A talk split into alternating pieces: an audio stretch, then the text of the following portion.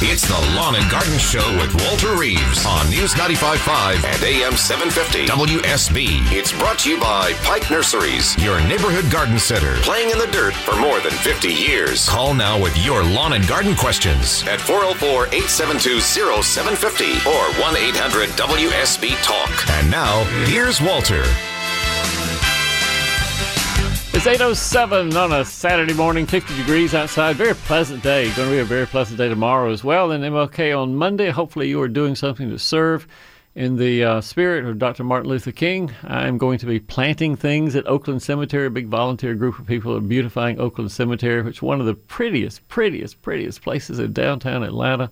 Such a peaceful place right there at Memorial Drive and and Boulevard. is a great place to go. So I'll be doing something to volunteer on Monday, and hopefully you will find something to do yourself.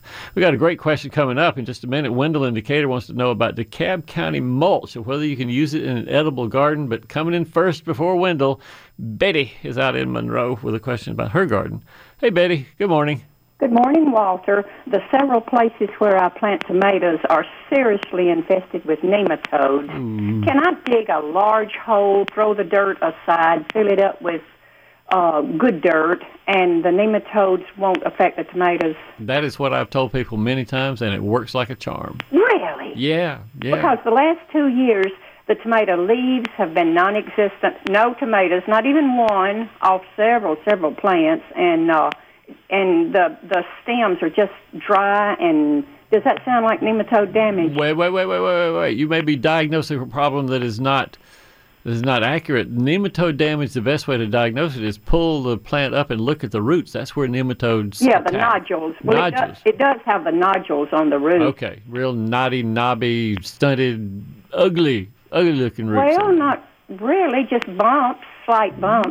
Hmm, if it's slight bumps, it may not be nematodes, or maybe just see the normal soil population of nematodes. When you have a real population of sting nematode or root knot nematode, which is the most common on tomatoes, those roots are gnarly. Is the best way to describe it. There are knots everywhere on them. Well, so the soil, whatever is affecting it, maybe it'll work. Maybe it will. I, if you want to, and there are people out there who have legitimate nematode problems in their garden, but there's one uh, assay, one analysis that you can hire the local University of Georgia office to to do for you. And I'm not sure how much it costs, but they can actually take a sample of soil and say this has this many root knot nematodes in it.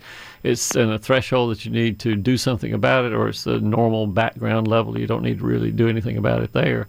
And to do something about it, you've got to cover it and use the uh, gas uh, yeah, chemical. there's nothing that a homeowner wants to do, uh, Uh-uh, frankly. And one of the things, though, that a homeowner can do is just as you described earlier, Betty, is to dig out, Dig it out. The, a hole, a big hole where the tomato roots would normally be, fill that with sterile soil, put your tomato in the middle, and at least for the next year, you won't have nematodes on the Hey. roots. Hey, that sounds good because I sure do miss my tomatoes in the summer. right. Thank you. Dig it out. Let's put some Okay. more soil in there. Let's Thanks for calling, Okay. Betty. Wendell is in Decatur and joins us on Lawn and Garden. Hey, Wendell, good morning. Hey, good morning. What's up, Wendell? Well, you know, we got this Georgia red clay, Yes, sir. and I got a new area I want to uh, prepare and prep for spring planting. Got it. And also, I want to do some raised garden, um, garden. And uh, United in South I got all this, you know, mulch uh, that the county has in there. So I'm just wondering what's your view on using that in a uh, vegetable edible garden? I have used it a number of times. And I have had the same concern, maybe that you have, Wendell. That, gosh, with all that mulch, you don't know what's in it. What could be you know, harbored in there that might hurt my plants, hurt my family, and things like that. And so, to answer my questions, I asked for a special tour of the big uh, composting site they have down on uh, not Snapfinger Road, but down there in South DeKalb County, Right. where the landscape uh, piles are.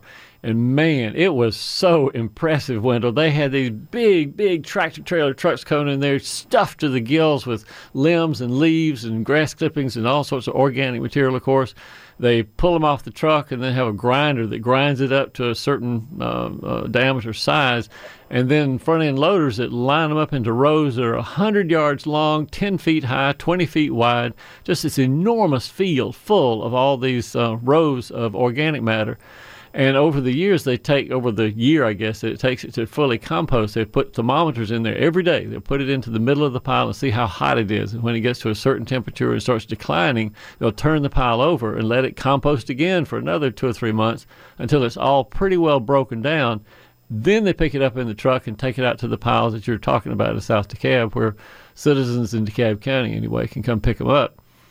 It is my observation and opinion, and I'm basing this not on having tested the mulch by any scientific analysis, but it's my opinion that there's not much chance at all of there being Okay. something harmful in the in the organic matter in that mulch. And I base that on basically there's just so much of it. If there was a little bit of antifreeze here or there, a little bit of weed killer in the grass, it would be spread out and diluted by all those tons of leaves that I just don't think it'd be measurable. Okay, and one last question uh, on these raised. You know, I see a lot of raised gardens. Yeah. What kind of soil are they putting in those, and where can they get that from? And you know, to uh, I am glad you asked that question because do I have that in my this week newsletter or was it last week's newsletter? I just addressed that. and Oh, I will tell you what my answer was. And says, what is your opinion? Later, no, no, what in this newsletter? Um, I, I did a web page. Maybe it was in the Journal Constitution Q and A section that I did this. A lady asked that very same question: What do I fill my raised bed with? And there are several things you could do. One is to buy it bulk and pre-mixed. Um, there are landscape material places around that sell a really nice topsoil mixture. There's Green Brothers that uh, works up in Cobb County. There's the uh, Supersod folks down in Newnan that deliver it in big yellow bags. Um, there are landscape supply houses that'll mix it up for you and deliver it in a truck, put it in your beds for you if you want to. There are bagged things, which for a lot of us, Wendell, are more, I guess, convenient to go to a hardware store or a big box store and buy the bagged stuff. And Okay. The caution that I have given people many times before is if you're buying the bagged topsoil and it costs less than two dollars, that is not good stuff. Don't buy it. Buy the stuff that costs it'd be five to eight dollars per bag, and it'll say on the bag raised bed fill soil or raised bed something something soil. And I've experimented with at least three brands of that and put them in three separate raised beds and grew the same plants in it. So I did my own little research and found those bag products that cost six to eight dollars a bag. They work fine. thank you so very much. All right, I have solved a lot of problems for you, Wendell. I hope you take advantage of me. All right, All right, thank you again. All right, man. We'll see you. I put all that stuff. I believe if you go to my website and type the word bagged, B A G G E D, that'd be a good keyword, which would take you to the page that has all the stuff about the bagged products that I experimented with and found the ones that did work and the ones that did not.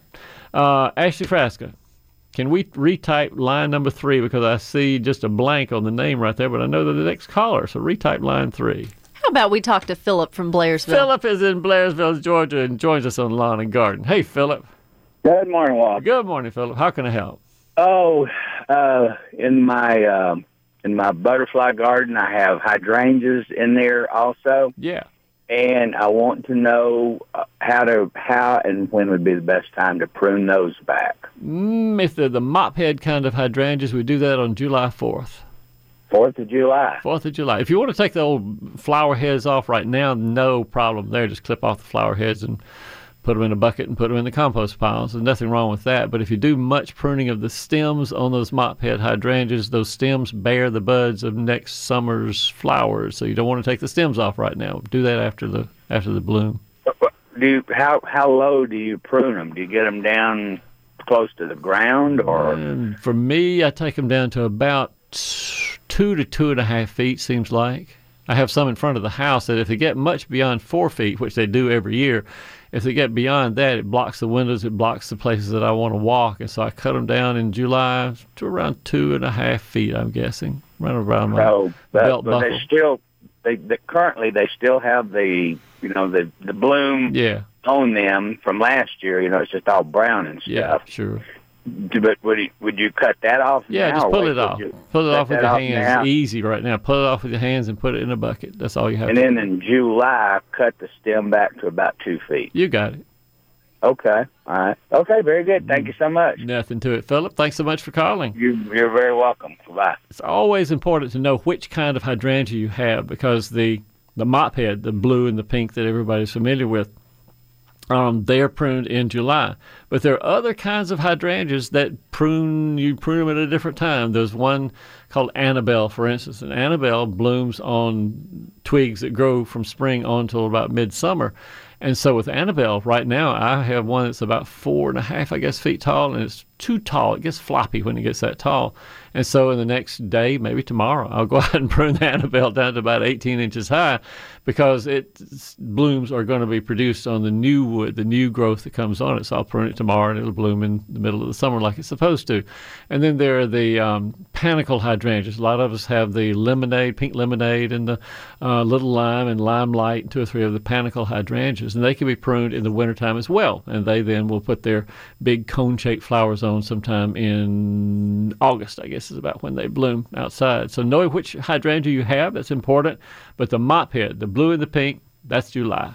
My panicle hydrangea I prune on St. Patrick's Day. It's just St. easy for me to Patrick's remember. Day. That's we should make a calendar of holidays to prune or do certain things in the garden. That's exactly knockout roses. Valentine's out, Day. Valentine's Day. That's Ashley's. That's a great time to do it. All right, it's eight eighteen. We'll be back after this. This is Scott Slade, host of Atlanta's Morning News on News 95.5 at AM 750 WSB. We'll be covering breaking news, Kirk Mellish weather, and traffic red alerts through the weekend. And the Southeast's largest news team is here for you first thing Monday morning when you head back to work. News 95.5 at AM 750 WSB. Now back to Walter Reeves, the lawn and garden advice you need.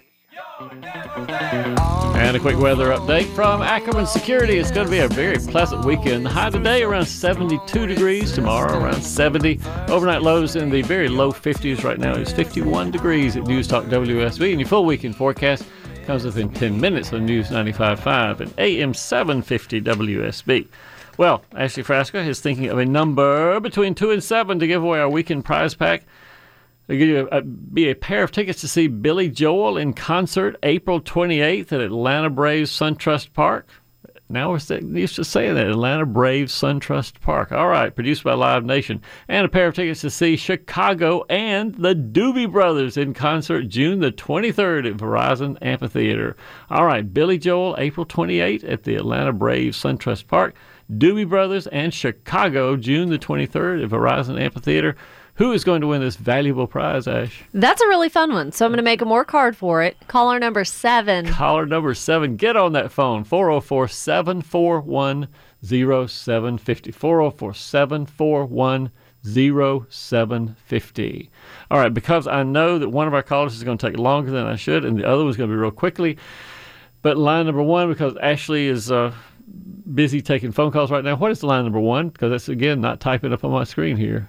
The software is not. The software. I'm not a fan. Sure. Uh, Shultan, question about watering orchids. All right, Shultan, join me on Lawn and Garden. Hey, Shultan, good morning. Good morning, Walter. So, Shultan. Orchid watering is pretty simple. Do it less than you think you should and more than never. So, okay. the way that I do my orchid for for example, is I have a pot that has is, has no drain hole in it, and I put my orchid pot into it, pour the water onto it, and let it soak for about five minutes or so while I go do other stuff in my sunroom. Then pull it back out of that that uh, drainless pot and stick it back in the window.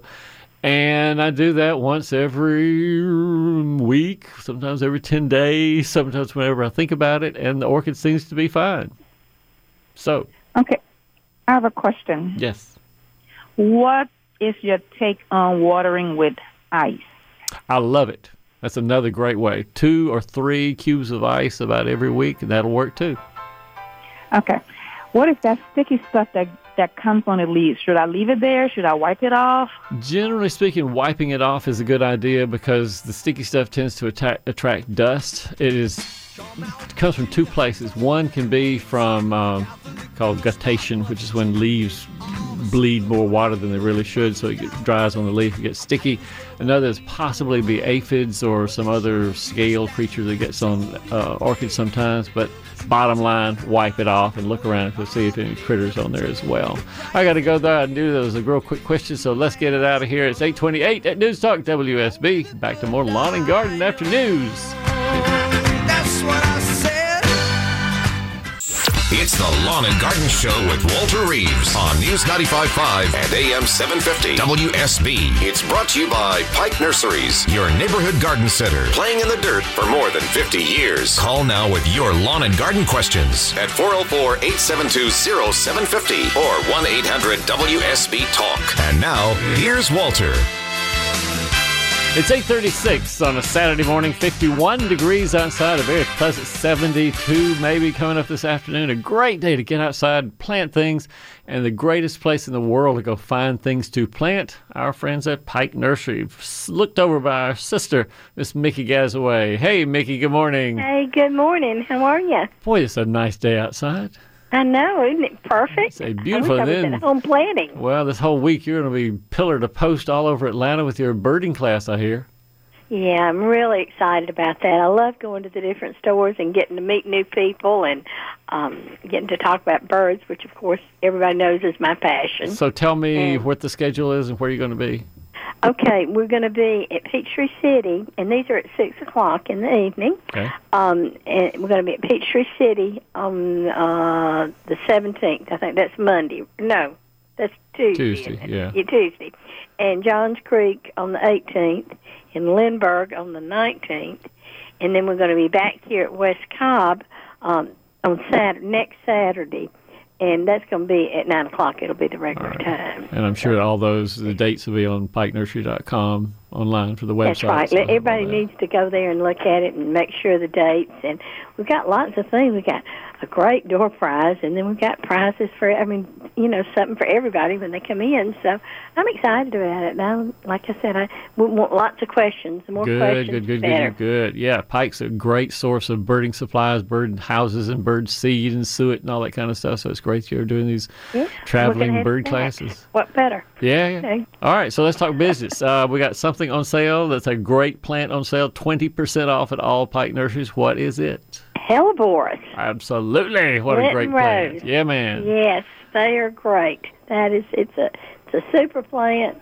Um, and the deers don't like it. And the deer don't like it. I know. Johns Creek, everybody listening in Johns Creek right now, go get hellebores and plant them so the deer don't eat them. That's right. That's the one thing they won't eat. Yeah. But uh, and they're evergreen, of course, and real. I've I've got some that I've had for thirty years. Wow. I've got some in containers that have been there for twelve years. Right.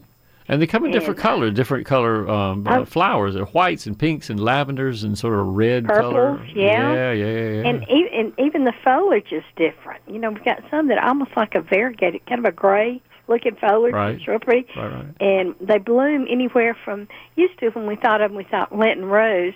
They bloom during Lent after Christmas, but we've got some that bloom a little bit before and after, all the way through spring, uh, through the first of spring. I actually took a tour of her yard yesterday and brought pictures on her cell phone this morning. There's her Lenten Rose, big purple oh, bud, just about Oh, to open up in her house, in her landscape. And if you have one now, this is the time that um, sometime it, it'll this time of year it's putting up new foliage. Yes. And so if the old foliage looks get some doesn't look so good, just cut that off. And I give mine a little bit of fertilizer this time of year. It's a good time to do it because it's putting on new growth. You taught me somebody, I think it was you, said that to me one year, five years ago, maybe. It said Mm-hmm. the time to fertilize Lenten Rose is when they're vigorously growing, Walter. So it must be in February, early January. Do it then. And I thought, well, that's a smart idea. And so I started fertilizing mine in the uh, wintertime, just like right now, which I need to do this afternoon. And they have remarkably proliferated around those beds. That's great. Yeah. Fertilize Whatever now. that big word was. Yeah, and you could use the EB Stone uh, landscape products. Yeah. They work great. Work just great. one. Yeah. Plant it with your um, uh, autumn ferns. Mm-hmm. You know, you could put. Um, I imagine you could put a daffodil or two in there, and uh, some Oh, things to- yeah. to, sort of brighten things up, and have some bright lights on top. Oh man, Lenten Rose is an awesome plant. It- I love them. It's a great plant. It really is. some in almost full sun at my house, some in almost dense shade at my house, and still bloom and still look great. And again, the deer don't eat them. What great That's it. That's a good thing. so this is I've the deal. heard that. Yeah. Go ahead. I'm sorry. Go ahead. Well, I was going to say, this is the deal. You load up your cart with Lenten roses of every color and size and shape. Get a little bag of fertilizer to go with them. go to the cashier and say, This is the pike pick of the weekend. This is 20% off, and this will be a great bargain for you, and you will appreciate us for the next 20 years. They will look that you good in your landscape. absolutely right. And you, they do. They almost are like a um, a ground cover Yeah. in places in my Yeah, house. yeah. I love them. I think they're super. So be sure and do that, and don't forget the uh, the classes this week. I'm really excited about getting to see new people and. Good. So, Bring your hard bird questions. Mickey Gazaway is here to talk about bluebirds and hummingbirds and blue jays and all the other wrens And crows. and my crows. Favorite bird, my favorite bird. And if you have a parrot, you can bring that in and talk about the parrot with No, Mickey. She's a parrot I'm not expert. bring so all the details about the pike pick and about pike locations and about the classes about birds, where would we look to find them? At pikenursery.com. I guess we would. It's great talking to you, Mickey. Great talking to you, and Paul will be here before we know it. We'll see you Roll soon. Tide. You bet. Roll we'll see you soon. Good night. Uh, mercy, the tide did not roll so well on this past Monday night, but there you go. There it just happens. That's the way life is. Brother Mike, brother Mike, brother Mike, down in McDonough, Georgia, with all his citrus trees. Hey, Mike. Good morning. How you doing, sir? I'm doing well. What's going on, Mike? Uh, I moved my uh, citrus trees into my garage in November and gave them a good coating of neem oil as Yeah. directed, Yeah. and they have looked absolutely beautiful until about two days ago. I guess all this warm weather, a couple of the trees are now covered with ants, which I Yeah. assume is aphid farming. Yep. And I wanted to know is just another coat of neem oil uh, going to be good enough, or do I need to take them out in the yard and squirt them off real good? But Do I'm you- worried about damaging the blooms if I do that. Do you never get spider mites on your citrus plants, Mike? Oh, absolutely. I almost lost my Meyer lemon last year. So Yeah, yeah. I have been doing the oils on mine. Now, I'm not using neem oil because I found another product that I thought I would try just for the fun of it. And uh, the brand name is DR Earth. DR Earth. It's in a big yellow hand spray bottle. And it has mint oil, rosemary oil, clove oil, some other kind of oil. I can't remember all the different botanical oils it has in it.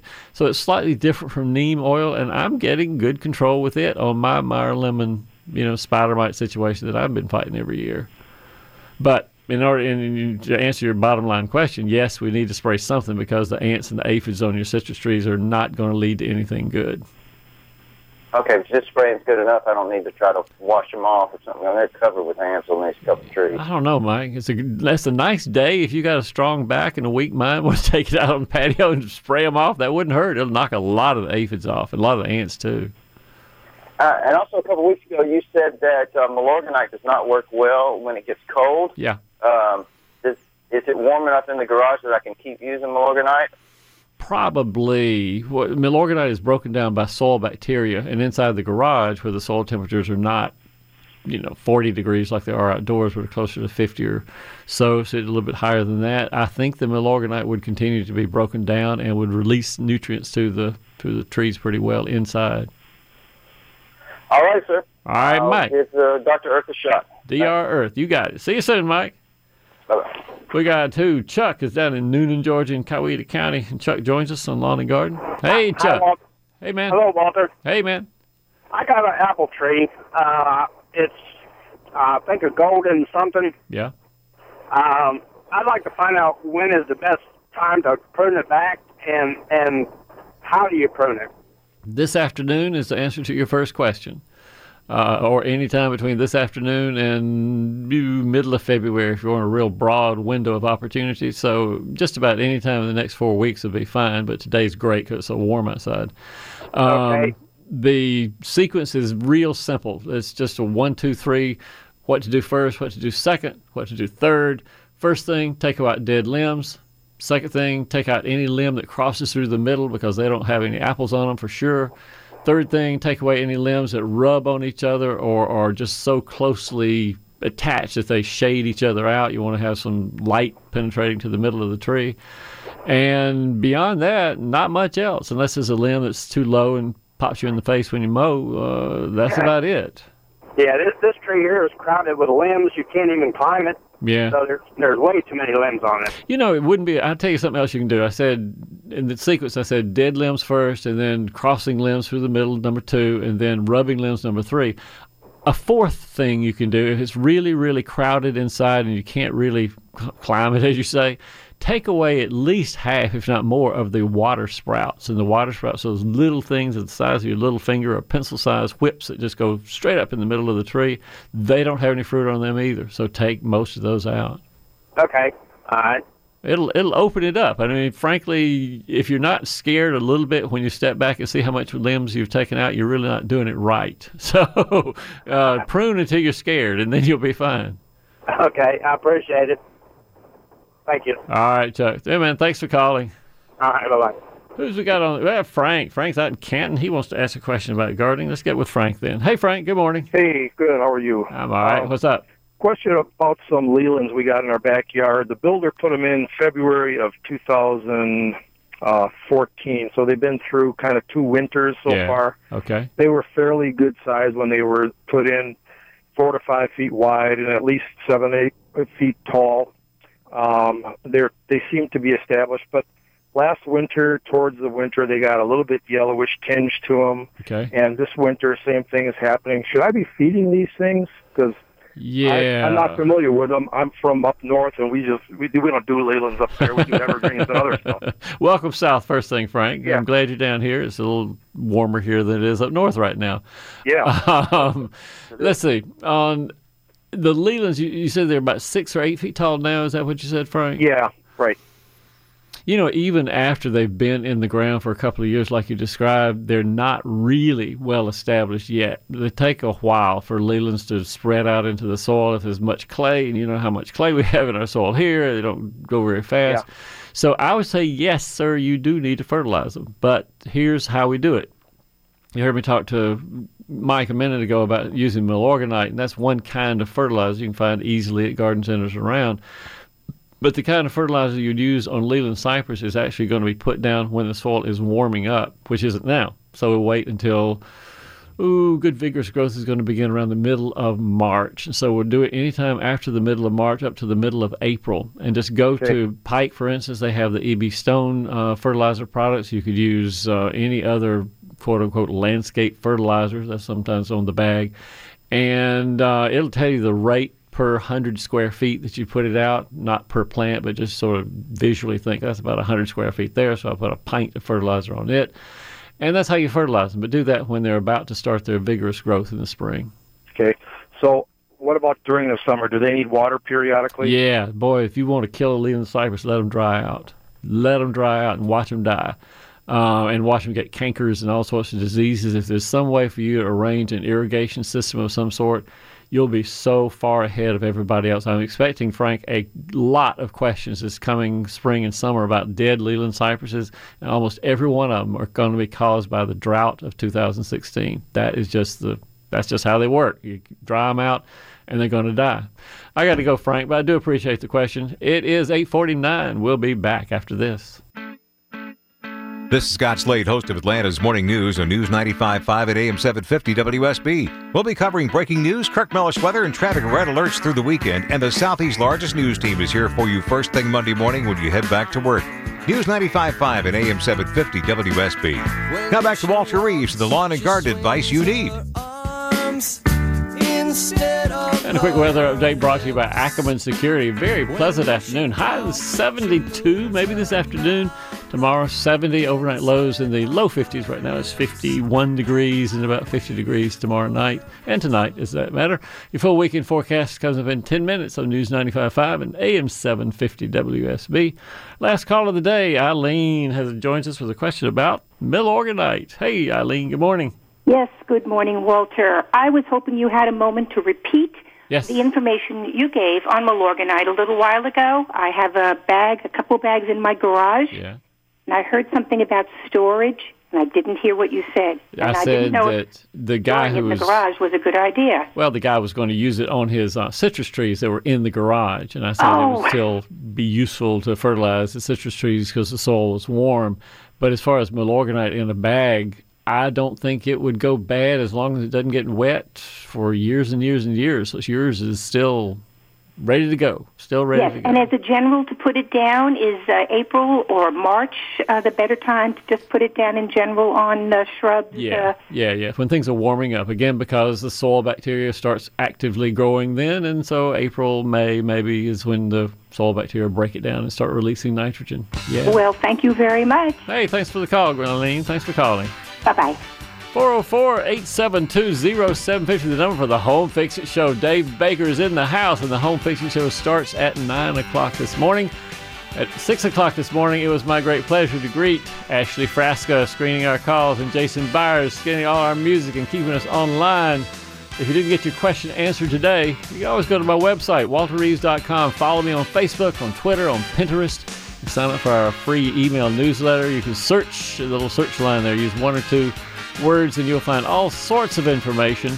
I got 14, how is it, 14,000 different web pages, different web things, web items on my website, and I think somewhere in there is something you need to know.